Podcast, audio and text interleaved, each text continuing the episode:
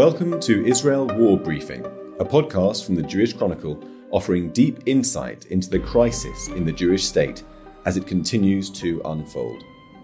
I'm Jake Wallace Simons, editor of the Jewish Chronicle and author of Israelophobia, the newest version of the oldest hatred and what to do about it. In each episode, I'll be asking an expert commentator for their analysis of the latest developments and reflections on what comes next. Today, I'm joined by Eylon Levy, uh, the Israeli government spokesman and London boy, uh, who shot to prominence in the wake of October the 7th. Eylon attended University College School and Brasenose College, Oxford, where you read PPE, I believe, Eylon. Uh, mm-hmm. And then you went on to take a master's in international relations from Cambridge, uh, specializing in the subject of Jews from the Arab world. Uh, made Aliyah in 2014 at the age of 23, uh, where you served in the IDF, became, became a news anchor before joining the office of President Isaac Herzog as international media advisor. And now, of course, uh, government spokesman and doing a fantastic job um, defending Israel uh, on across the media landscape, international media landscape since that time. So thank you so much for joining us, Eylon. We really appreciate you making the time for us. Thank you, Jake. I'm very happy to speak with listeners of the Jewish Chronicle podcast. You missed out the most important biographical detail, uh, which is that my family has a very special connection with the Jewish Chronicle. My late great grandfather worked at the Jewish Chronicle for 51 years, from the age of 14, fresh out of school in the 1920s, all the way till his retirement as the print manager of the Jewish Chronicle. So the paper's always had a very special place in my family's heart astonishing. I mean, we've had one of the things about the Jewish Chronicle is that people often work here for a very long time. We have one member of mm-hmm. staff who's been here for 60 years. Wow. Okay. Uh, so he's in that record. yeah, and, and, in fact, uh, just as a, as a side note, um, one of the privileges of working for the JC is the long, long history, and that for me is exemplified by the character of Sam Klein, who was born in 1900, joined the JC in 1914 as a postboy. In mm-hmm. 1917, 1917 was asked to get on his bike and ride to Downing Street and collect a copy of the Balfour Declaration, which extraordinary, had been, which had been held for the JC to to to break to the world. So that's just the extraordinary privilege of working for the JC. So I'm glad that you could join us uh, uh, uh, today. Thank you so much for doing so. Um, if we can start, Eylon, by talking about London uh, and mm-hmm. Britain. Mm-hmm. So you've just spent a few days here. Uh, first of all, what was it like coming back to London after the world changed on October the 7th in Israel?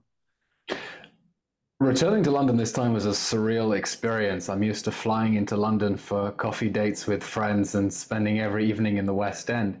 And this time I'm finding myself zipping back and forth between TV studios in order to defend and explain Israel's conduct in this war uh, finding myself suddenly returning as a recognized face, which has its advantages and its disadvantages, uh, to fight a campaign, to fight a campaign to remind the British public of what they knew on October 7th, which is that Israel has a right to win this war. The UK wants Israel to win this war, even as memories of October 7th recede and people are beginning to forget about the hostages who are trapped in the terror dungeons.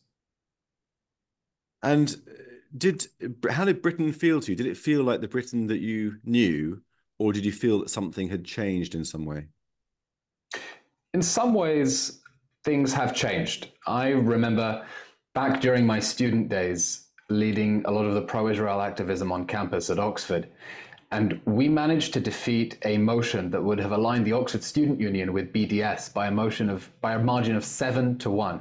Right. That was back in 2013, and it's impossible to imagine the same margin of success happening given uh, how much has changed and how much has been poisoned in public discourse among progressive circles, especially, but also among young people. And the juxtaposition was really stark between the hate parades, the pro Hamas protest in London on Saturday, and the really inspirational rally that we held in Trafalgar Square, marking 100 days since the massacre because as I, I, said in the speech, I said, look, the British public is watching this on a split screen between our display of decency, yesterday's parade of hate, and they can see the differences for themselves because here no one is urging attacks on British targets and forces, calling on the Houthis to attack boats and make us proud, turn another ship around. Here you don't see anyone handing out leaflets glorifying terrorist organizations or storming restaurants. You see a peaceful display of solidarity uh, with a country that has been deeply traumatized and scarred. And part of what I was trying to do in the UK was to remind people of that difference and the domestic extremism that we are seeing with support for Houthis and Hamas on the streets of London, whether disguised as calls for a ceasefire or whether more explicitly, is chilling. And I hope that this is something that British society will treat seriously. Because if we thought that this was only a threat to Israel, well, now that you are seeing people on the streets of London calling for Houthi attacks on Britain, it is clear, as always, that what begins with the Jews, what begins with Israel, never ends there. Right, as Rabbi Sachs said famously. Mm-hmm. Um, I mean, one of the things that I've noticed about the protests here is that often they're not really about there, they're about here. You know, for example, we had we had a sit-in at the Tate of I think it was art workers for Palestine, disrupting life at the Tate, you know, the, the, the art gallery. And I was thinking, do they really think that Benjamin Netanyahu is going to pick up his phone and say, "What? The art workers are on strike. Pull the troops out." it's, it's not about that. It's about demonstrating their politics here do you think that? What, what do you think about that? That's so true. Uh, throughout history, the character of the Jew has always been something that people have held up against them to try to define themselves against it. There's a wonderful book that I have here on my bookcase Anti Judaism by David Nirenberg. I can't find it, it's right behind me, where he tells this fascinating story of 300 years in which there are no Jews in Western Europe, and people are accusing each other of being Jews or Judaizers. If you are capitalist, they are communist. If you're communist, they're capitalist. Nationalist, cosmopolitan. Cosmopolitan, uh, nationalist. It doesn't matter. However, societies regard themselves, the Jews are always the counterpoint against which they define themselves. And that means that the argument about Israel often isn't about Israel at all. It is countries projecting their own neuroses, projecting their own fantasies onto Israel. And at the same time, the obsession with Israel is so intense that that feeds back into the culture wars that these countries are having. Whether it's the United States, which has its own very painful history of racial oppression, projecting questions of race onto this context where they simply don't apply, or Britain with its legacy of imperialism. I've heard that even some of the hatred that comes towards us from Malaysia has to do with resentment against Chinese migrant workers. Every society around the world ends up projecting those neuroses onto Israel, and that makes it very difficult to fight because what we are fighting is not really about us. It's not about this substance. It's about how this plays into the imaginations of other societies and how anti Semitism has always been used as a tool by societies to cover up their own failures by finding a bogeyman onto which they can they can project those problems. I saw just today on Twitter a video, I think from New York, a speaker saying the destruction of the state of Israel, destruction, will be the most positive step we can take on the road towards the destruction of capitalism. Right. And you right. understand that just for each of these people, whatever their neuroses are, Israel just slots straight into place in this narrative that they tell uh, about uh, revolutionary ideologies and, and how they plan to change the world by, by getting uh, Israel or the Jews out of the way first. Right. And on that note, before we talk about the media war, I just wanted to draw on your expertise a little bit of, of the Muslim world and Jews from the Arab and Muslim mm. world. Um, what is your reading of the widespread anti Semitism within the Muslim world. I mean, it seems to me as if, in a way, the destruction of Israel is a way of reasserting Muslim pride and and and confidence in their uh, military superiority that's been lost to the West in in the uh, over the last century or two. Um, is that your reading as well? What, what are your thoughts on on Muslim anti-Semitism in particular, and can we beat it? I think the fact that Israel is the most successful anti colonial movement in the world, Zionism as an anti colonial movement. Right. The only minority in the Middle East, from the Zagros Mountains to the Atlas Mountains, who were able to rise out of the embers of empire and claim their sovereign dignity and independence, clearly drives many people in the Muslim world gaga, who are used to thinking of the Jews as being at best protected persons, tolerated minorities when the Jews stand up and insist on their right to equality, it clearly drives them mad. I think there is a very serious problem of envy um, Islamic civilization, which has so much to be proud of, looking at how they are being beaten and outpassed by a previously despised minority.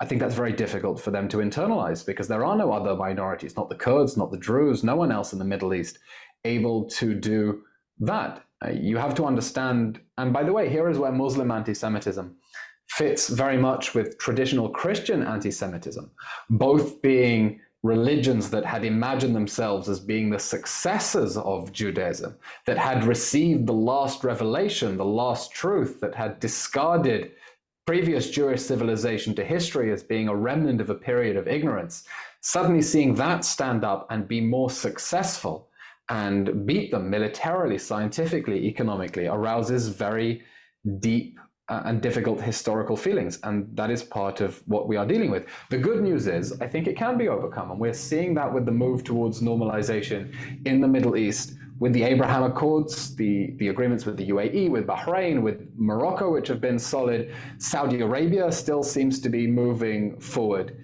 That there is a desire to move past this, to embrace the future and not be het up on the neuroses of the past. But the role of the Arab Israeli conflict, and in particular the hold that Jerusalem has, and you see this in all the Houthi propaganda videos, on the Arab imagination, act as a block on being able to move forward towards a better age of peace and prosperity and let go of some of the psychological head ups of the past. Right. And one of the great ironies is that one of the good news stories coming out of or coming out after October the 7th has been that many uh, Muslim Israelis, Arab Israelis, have actually pulled behind Israel, trying, you know, losing their lives protecting Jews, saving Jews, fighting in Gaza, standing up. I mean, you know, um, Nas Daily, you know, the, the YouTuber, did that mm-hmm, column for mm-hmm. Haaretz quite early on, saying, "I used to be Palestinian Israeli, now I'm Israeli first. And that, I mean, the irony of it is that that you know Israel shows what is possible in terms of Muslim-Jewish friendship, but it's lost. It seems to be lost on much of the rest of the world. Absolutely. This is one of the most extraordinary shifts of this war. I won't say surprising because it's not surprising. Uh, the number of Israeli Arabs who identify proudly as being Israeli has gone up since the start of this war. Now, I saw one commentator on Twitter saying this is very surprising.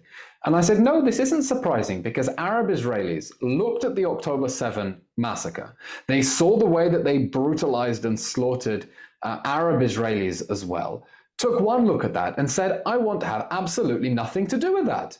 Right. It's part of a longer process as well. Since the Arab Spring and the collapse of neighboring Arab countries that has given uh, feeling to Arab Israelis that really the best place to live uh, for all its problems is the state of Israel. Uh, and the October 7 massacre shocked them. It shocked them to the core. And so when people say that the backlash that we see in the Arab world or Palestinian society or on the streets of the West among Muslims and Arabs is inevitable because of what Israel is doing. Absolutely not, because clearly the Muslims who live in Israel work with Jewish Israelis, live next to Jewish Israelis, feel very differently about this country and about the prospects for peaceful coexistence. And, and, I'm very hopeful that, the, that we'll get out of this war after this horrific and, and stinging trauma as a stronger and more solidary society, having been through this experience together. Right. And uh, of course, I should mention uh, Mansour Abbas, uh, who has emerged as a very, I mean, he always was, but a particularly statesman-like leader, the leader of the largest Israeli Arab party. He himself is a conservative Muslim, an, an Islamist. He's not violent in any way, but he's an Islamist. But he has pulled behind Israel, even to the extent where he summarily sacked one of his MKs, who even suggested that some of the October the 7th footage could be fabricated. Immediately she was out. That's, pre- that's been pretty impressive and important as well, hasn't it? I can't get into partisan political issues or speak right. about particular individuals in this capacity, but we are definitely seeing a shift in rhetoric within Arab society that we haven't seen in previous conflicts. And I think it gives us many reasons to be optimistic. And we can only hope that Israel's critics outside the country who say they are acting in the name of the Palestinians or the Arabs or the Muslims hear what is happening within Israeli Arab society and ask themselves why. Why is that happening and what can we learn from that? Right.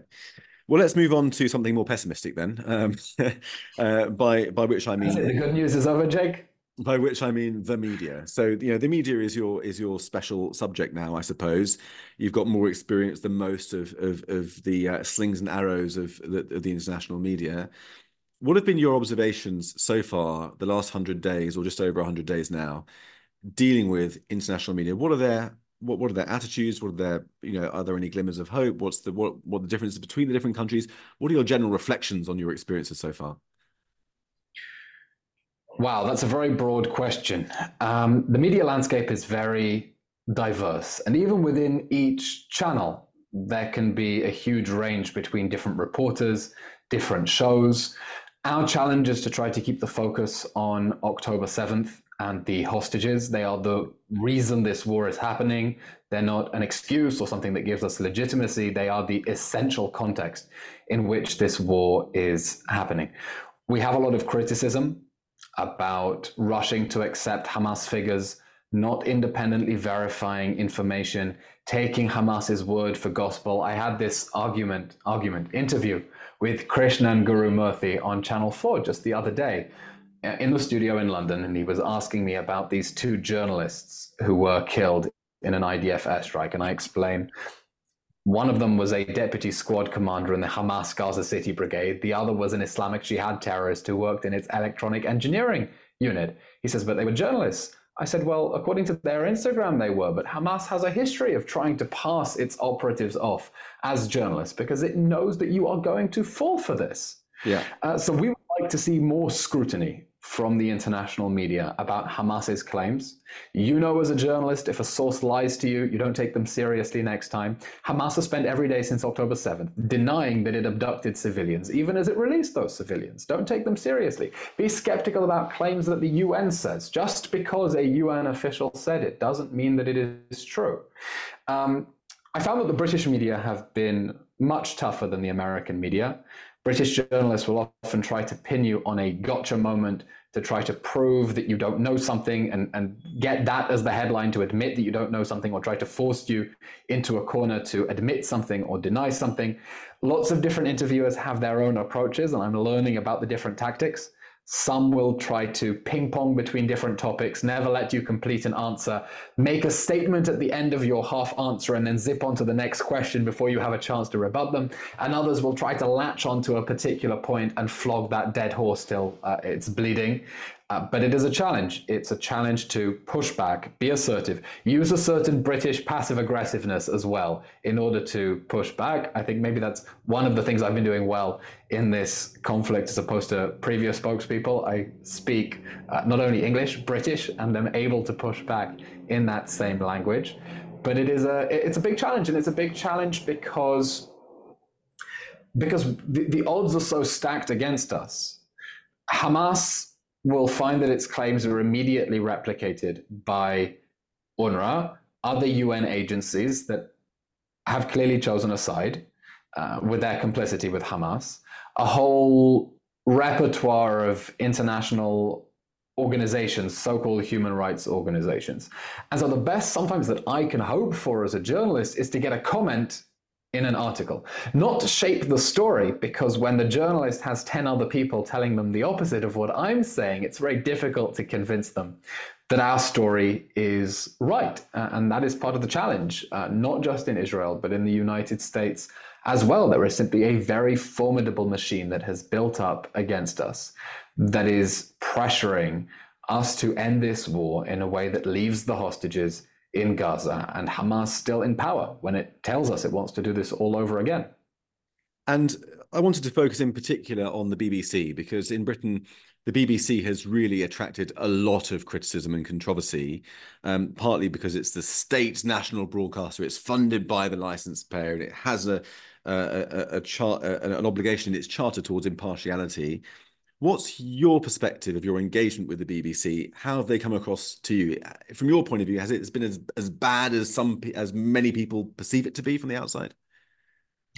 On the one hand, the BBC has already been forced to apologize three times for its coverage, most famously with the Al Ahli hospital incident, when they accused Israel of an airstrike that destroyed a hospital and killed 800 people, and by the morning it turned out it was Islamic Jihad shrapnel, the hospital was still standing and the death toll was much lower. But to be fair, uh, everyone made that same mistake in the media, didn't they? Pretty much at that time, or many did, yeah. Correct, correct. And that speaks to a, an industry wide problem about the information coming out of Gaza and how they process that instead of saying, look, the terror organization that just burned, beheaded, and raped people and lied about it is saying this. We're going to check it. We'll come back to you later. It became a rolling news story. And then by the time we were able to check the facts, it wasn't, oh, okay, sorry, we made a mistake. They had to spin it into a he said, she said, into a who done it in order to cover up their earlier mistakes. But with credit to the BBC, they want to hear Israel's voice. And I have personally done around 30 interviews for the BBC, and I'm not alone. I think Ambassador Mark Regev has probably done just as many, if not uh, more. Uh, we think that they need to do a better job of pushing back against the Palestinian narrative. I had an interview with BBC Newsnight straight off the back of an interview with Mohammed Shtayyeh, the Palestinian Authority Prime Minister, who was presented as a moderate politician and supporter of the two state solution. And I started the interview. I said, I don't know whether you heard.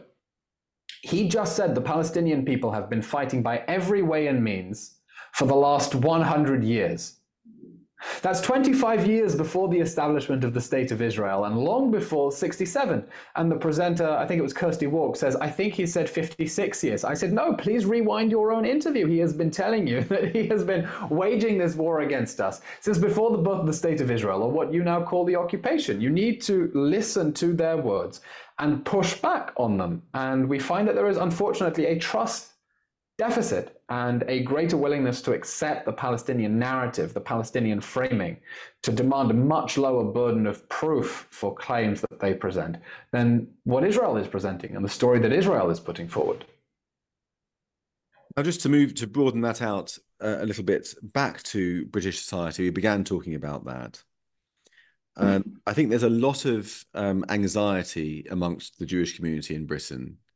Um, there's a lot of uh, animosity, particularly on campuses, towards Jewish students. Mm-hmm. Um, people are worried and afraid in the street and so forth. Um, I think a lot of parents are trying to draw inspiration from examples like you to tell their kids, be like Eylon. Um, it's difficult.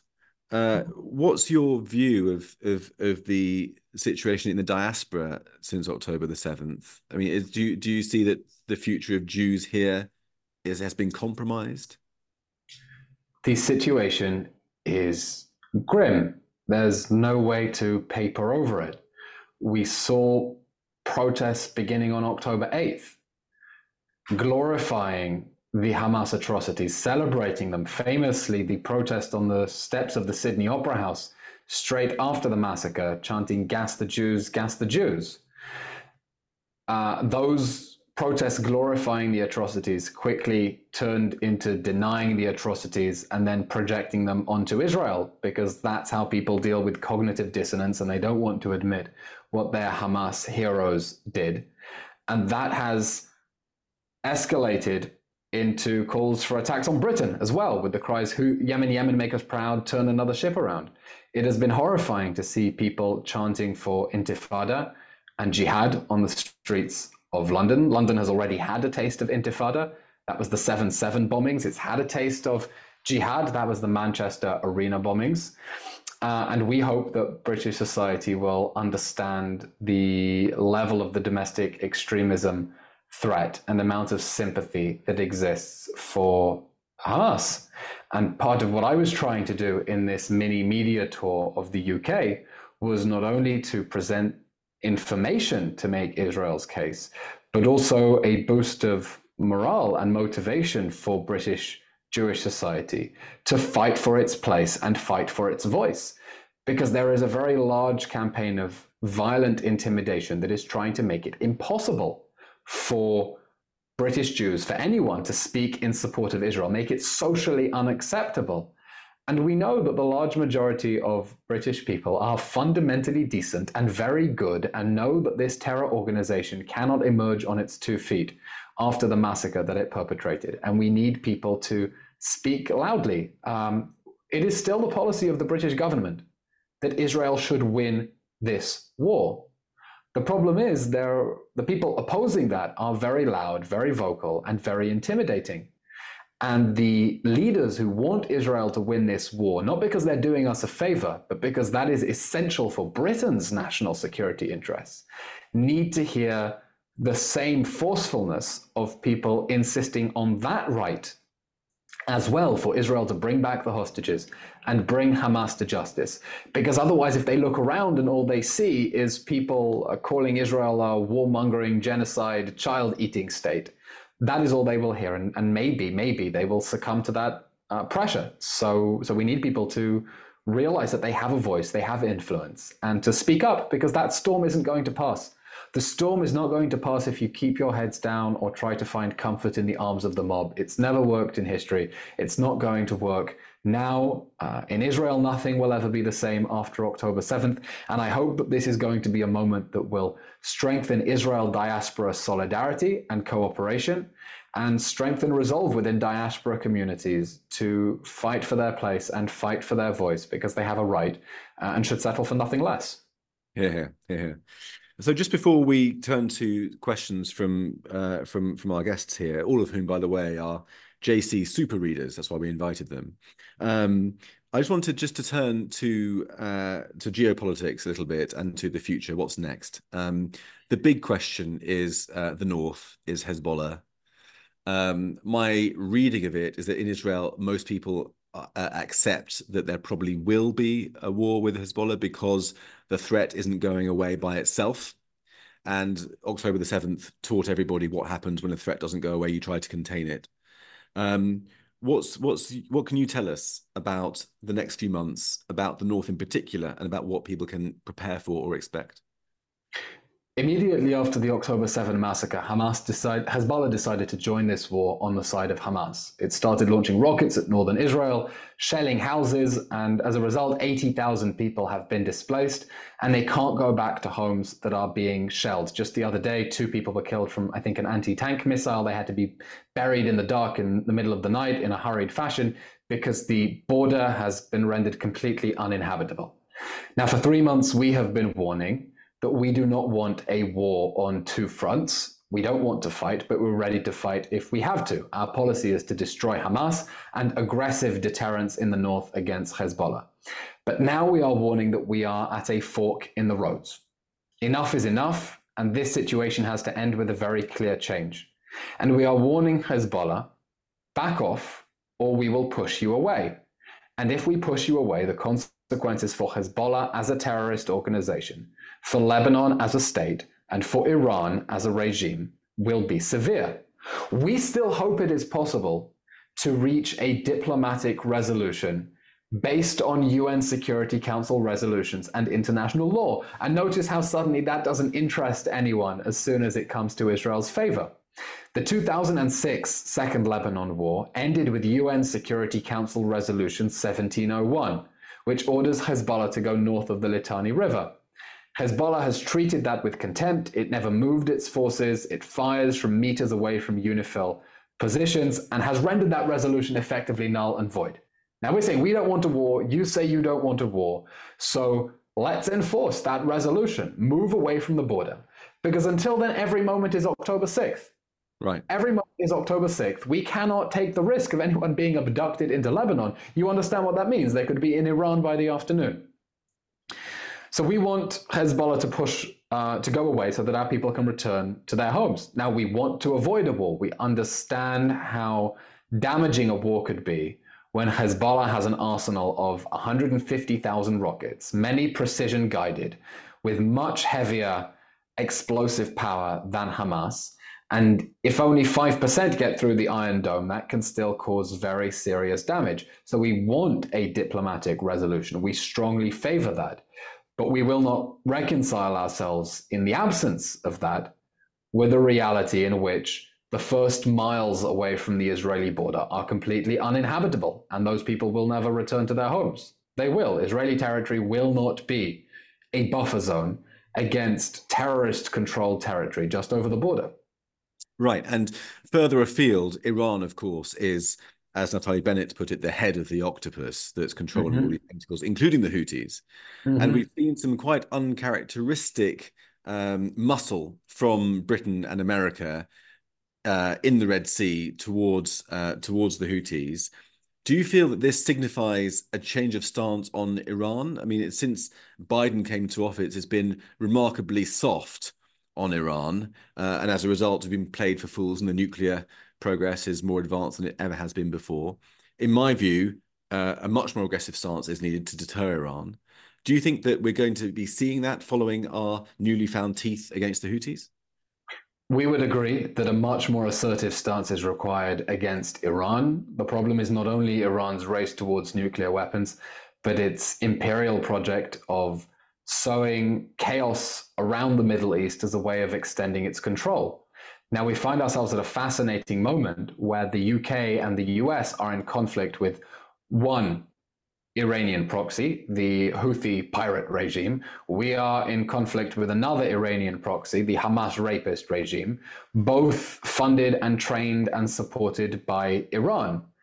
And we hope that this will serve as a fillip for Western governments and Western audiences to understand the chess pieces on the international chessboard. That on the one side you have the Houthi pirates and Hamas rapists. On the other side you have Israel and the United Kingdom. And it is obvious where you stand when those are the battle lines in international security.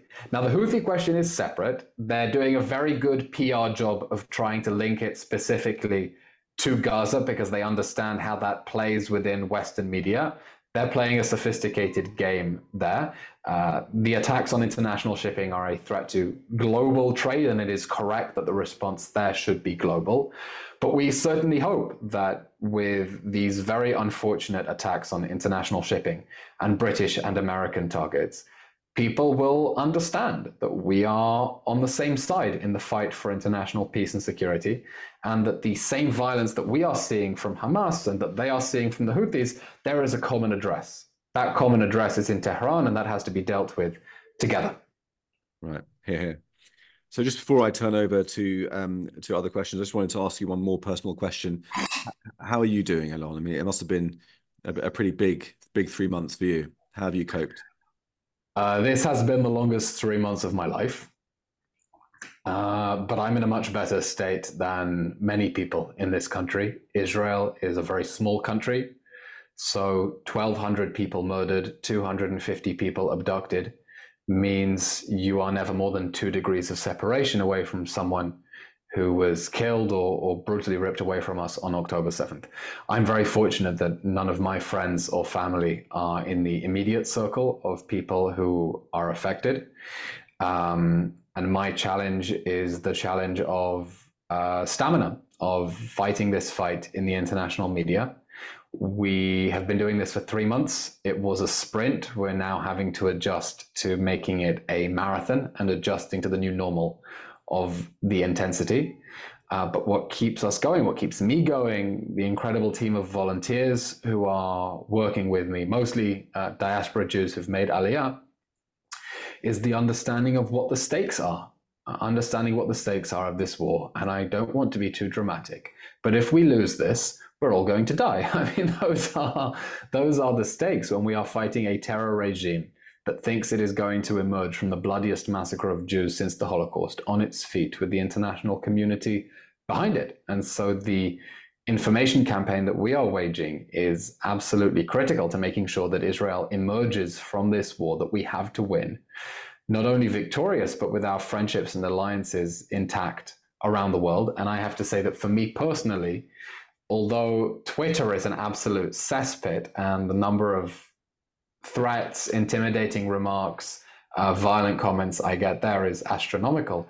But the number of messages of support I get, not only from Israelis, diaspora Jews, other friends of Israel around the world, really uh, help me with the motivation to keep going and remember that we are fighting the good fight and we have a lot, a lot of good people behind us.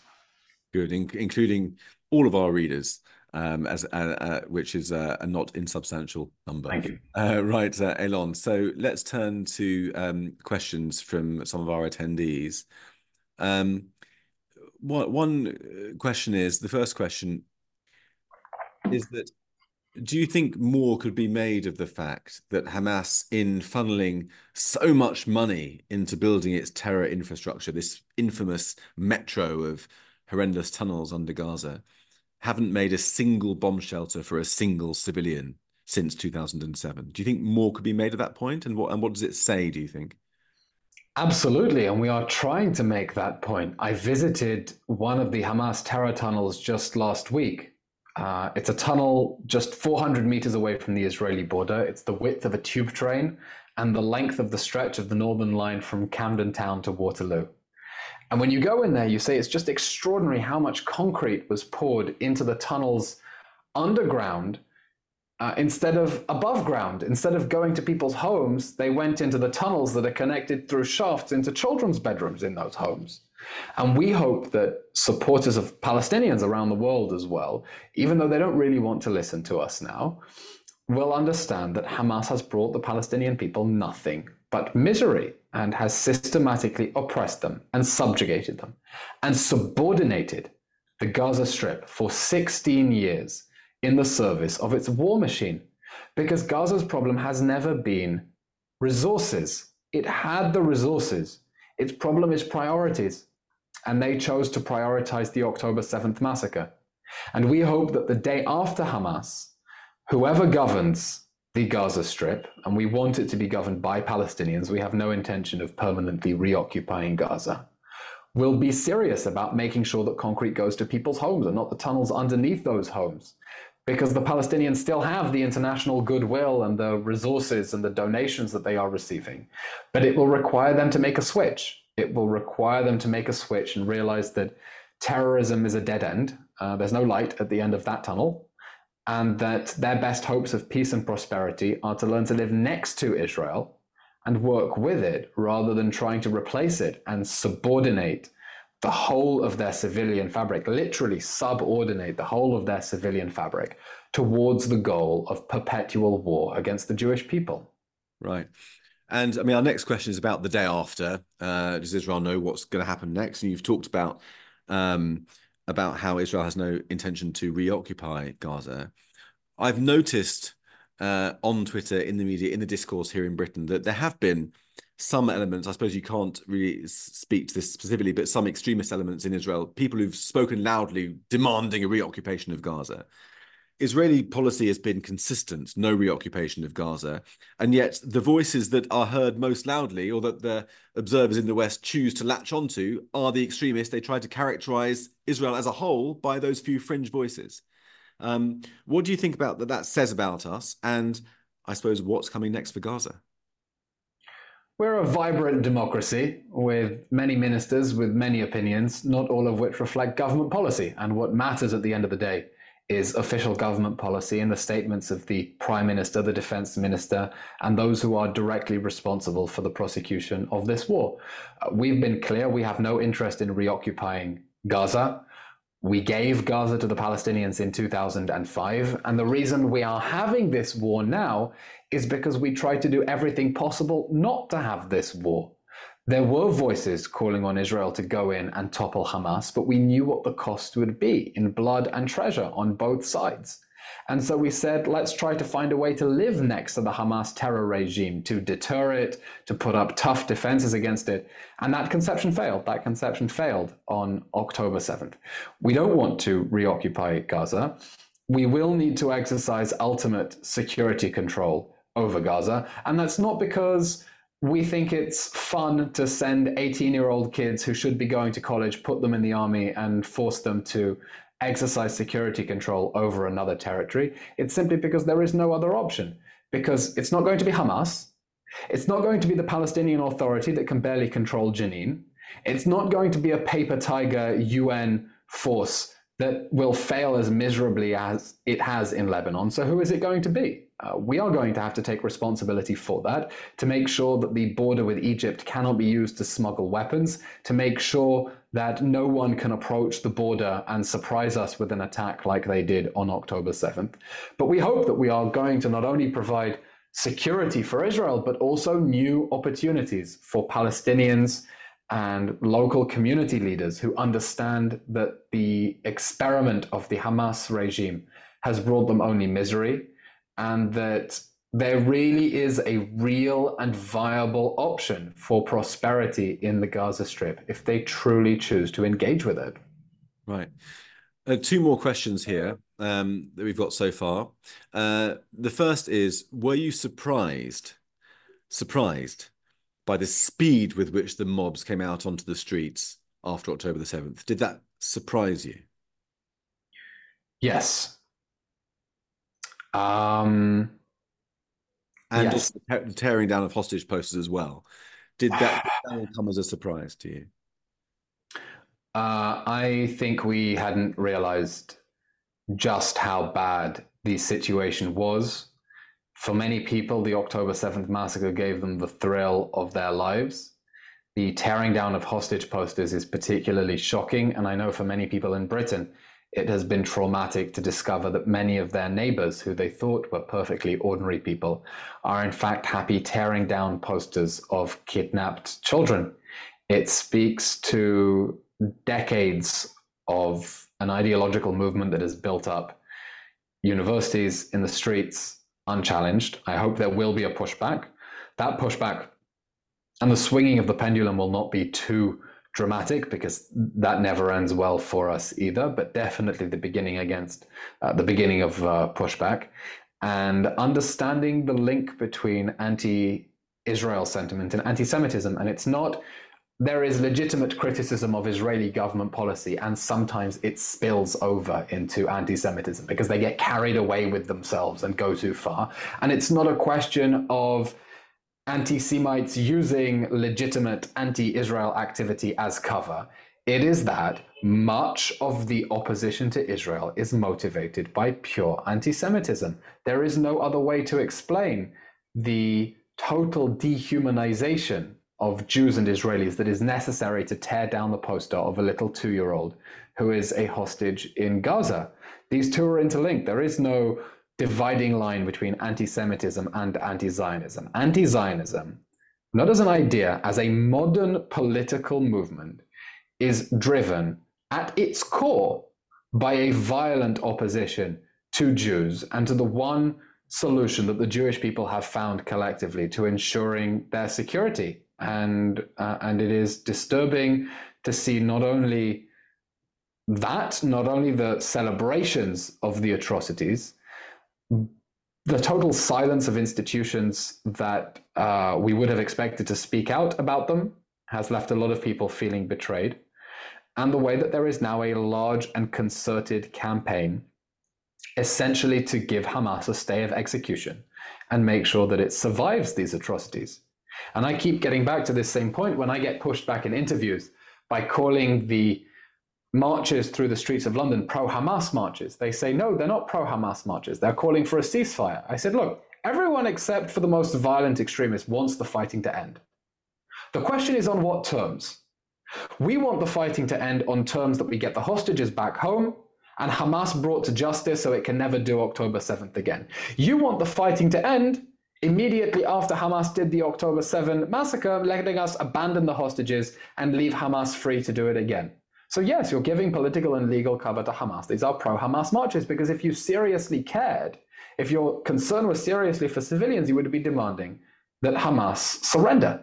And the fact that people aren't doing that are happy to let Hamas get away with the massacre, cover up the evidence of that massacre, project it onto Israel, deny it, it doesn't matter, speaks to a very deep sickness that connects to decades and centuries of anti Semitism.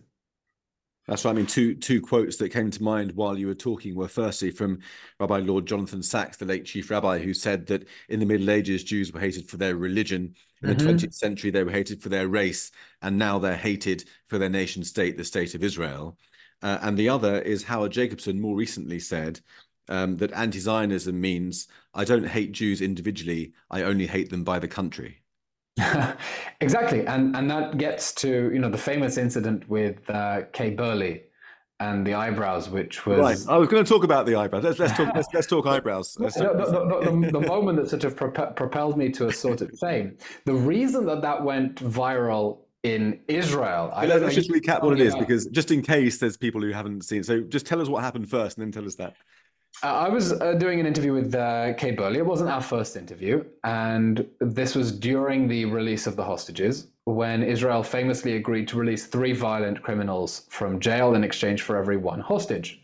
And Kay said, I was speaking to a hostage negotiator this morning, and he suggested does the fact that Israel is willing to release three prisoners for every one hostage mean that Israel attaches less value to Palestinian lives? And in response, it doesn't matter what my answer was. The fact is that I pulled a face and sent my eyebrows so high up they almost shot out of the screen. Um, now, I don't. You can tell me why that moment hit a nerve in the diaspora. The, the reason that it hit a nerve in Israel, and within an hour there were push notifications on all the Israeli news sites was that there is a feeling in Israel that sometimes it literally does not matter what we do or what we say. There are always going to be people who are going to turn it against us. It reminds me of the accusation I heard a few years ago from someone's doctoral thesis that the reason that Israeli soldiers don't rape Palestinian women is because they've dehumanized them. It's because they're racist. Okay, so sometimes it literally doesn't matter what we do or what we say. There are people who have this fixed narrative in their head and are always going to twist it uh, against us. And people appreciated the moment of the eyebrows because it it was just a very visual expression of how absurd not only that question is but the whole line of thinking that holds Israel ultimately responsible for everything that is wrong in the world, no matter what we do. And that links into the statements you said from um, the late Chief Rabbi uh, Lord Jonathan Sacks, who I miss terribly, and uh, Howard Jacobson uh, as well. Well, we're going to come to our final question now. It's, I'm, I'm going to wrap the last two together, actually. The first one is mm-hmm. a serious question about The Hague. Um, if The Hague does rule against Israel, um, uh, and find it guilty of genocide, which would be the most absurd sort of um, surreal situation. Can Israel simply ignore it? What will it mean for Israel? And then the second question, just to finish off after that, is how many of you are there? Because it seems that you have endless energy and are on Twitter at the same time as doing interviews. How many of you are? How many really are there of you? And how do you possibly relax? hey, first. Look, the, the, this despicable stunt that South Africa is pulling at The Hague is really absurd. And that's not us saying it, it's the free democracies of the world saying it. It's why the UK has called South Africa's statement completely unjustified and wrong, why the United States has said that it is meritless and particularly galling, given that uh, those South Africa are defending are the ones trying to perpetrate genocidal acts. And it's why Germany, which knows a thing or two about genocide, has said that if it comes to it, it will send a representative to argue Israel's side. It was Hamas that perpetrated an act of genocide on October 7th, and South Africa is now acting as the legal arm for Hamas to shield it from the consequences of that massacre by projecting those same accusations onto Israel. Now, let's wait and see what happens. The first thing that is going to happen with the ICJ ruling is not going to be a statement genocide yes or no, but a ruling on the provisional orders that South Africa is asking for. And if it doesn't throw the case out, which we expect it to, because of course it's completely ridiculous, uh, that could launch a very long trial at the end of which the court will almost certainly rule uh, that that uh, that the claim is meaningless, but the damage will have been done by years of having shifted the Overton window about what people think this conflict is about. Now, let's wait and see what the court is going to rule in the provisional orders. Personally, I struggle to believe that any court of justice is going to order Israel to abandon the hostages in the hands of Hamas, because that is what it would mean if the court were to take the nuclear option of telling Israel to suspend its campaign and leave Hamas standing. I can't imagine that happening. Uh, that seems really far fetched to imagine a court of justice could do that and say that to the parents who are sitting there in the courtroom. Uh, but let's wait and see. We put up a stellar performance. We had representing us not only the inimitable Tal Becker from the Foreign Ministry and other great lawyers, but Sir Malcolm Shaw, Professor Malcolm Shaw, KC, who literally wrote the textbook on international law. He also literally wrote the suggested reading on the Red Cross website about international law and genocide. They misquote him, they call him Martin. Never mind, that shows uh, some of the Red Cross's sloppy approach to international law. Uh, and on the other side, they had Jeremy Corbyn. So we know that we put up and systematically demolished in a completely disproportionate and indiscriminate manner South Africa's accusations at the uh, Hague, and we accept the court to to throw it out. As for how many of me there are, there is only one of me. I'm afraid it would be nice if I had a twin and could take a uh, weekend. Um, I'm I'm running on fumes of adrenaline and caffeine, um, and remember that ultimately, my situation is so much better than others who are, you know, in there on the front lines. You don't see them because they're not on CNN, they're not on BBC. But I went down to the Gaza tunnels just a week ago and met the soldiers who were recuperating from the latest tour in Gaza. And I asked, How long do you go in for? They said, Two weeks at a time. I said, Where do you sleep? They said, In the tank. I said, Surely not while you're in operational activity. And they say, Well, we take turns, and sometimes the tank is in action and, and you sleep. Uh, I mean, this is a nation of everyday heroes, people who before October 7th had perfectly ordinary lives. They're working in high tech, they're waiters, they're tour guides, doesn't matter. And they're plucked out, put uniform on them. They look like action men and sent into battle, but these are perfectly normal people. They're friends and family. And they're the real heroes uh, who are fighting with incredible stamina because they and we know what we are fighting for, and it's for the basic right to be a free people in our own country and to sleep in our beds without fear that we're going to be massacred or abducted. So everyone understands why we are fighting, what the stakes are for why we're fighting. And that's why, despite the pain and trauma of October 7th, Israeli society really is united in a way that I've never seen it ever uh, around a determination with a strong sense of justice to continue prosecuting this war to bring back the hostages and bring Hamas to justice. Right. well. Eylon, thank you once again for joining us. Uh, thank you very much, Jake. Um, of course, needless to say, we're all 100% behind you. Uh, Thank, you very much for everybody who's who's um, attended and participated. I'm so, I saw somebody complaining I'd misinterpreted their question. I'm sorry about that. It was wasn't intentional. Um, and finally, uh, anybody who's viewing this on YouTube, it's also on the podcast. Anyone who's listening on the podcast, it's also on YouTube. So, Eylon, good luck with the next few months. I'm hoping to see you, Jake. See you in London soon. Yes, I'll be back sooner rather than later. Thank you very much, Jake. Thank you very much. Bye bye. You've been listening to the Israel War Briefing from the Jewish Chronicle with me, Jake Wallace Simons. Join us next time for more insight and analysis from leading experts.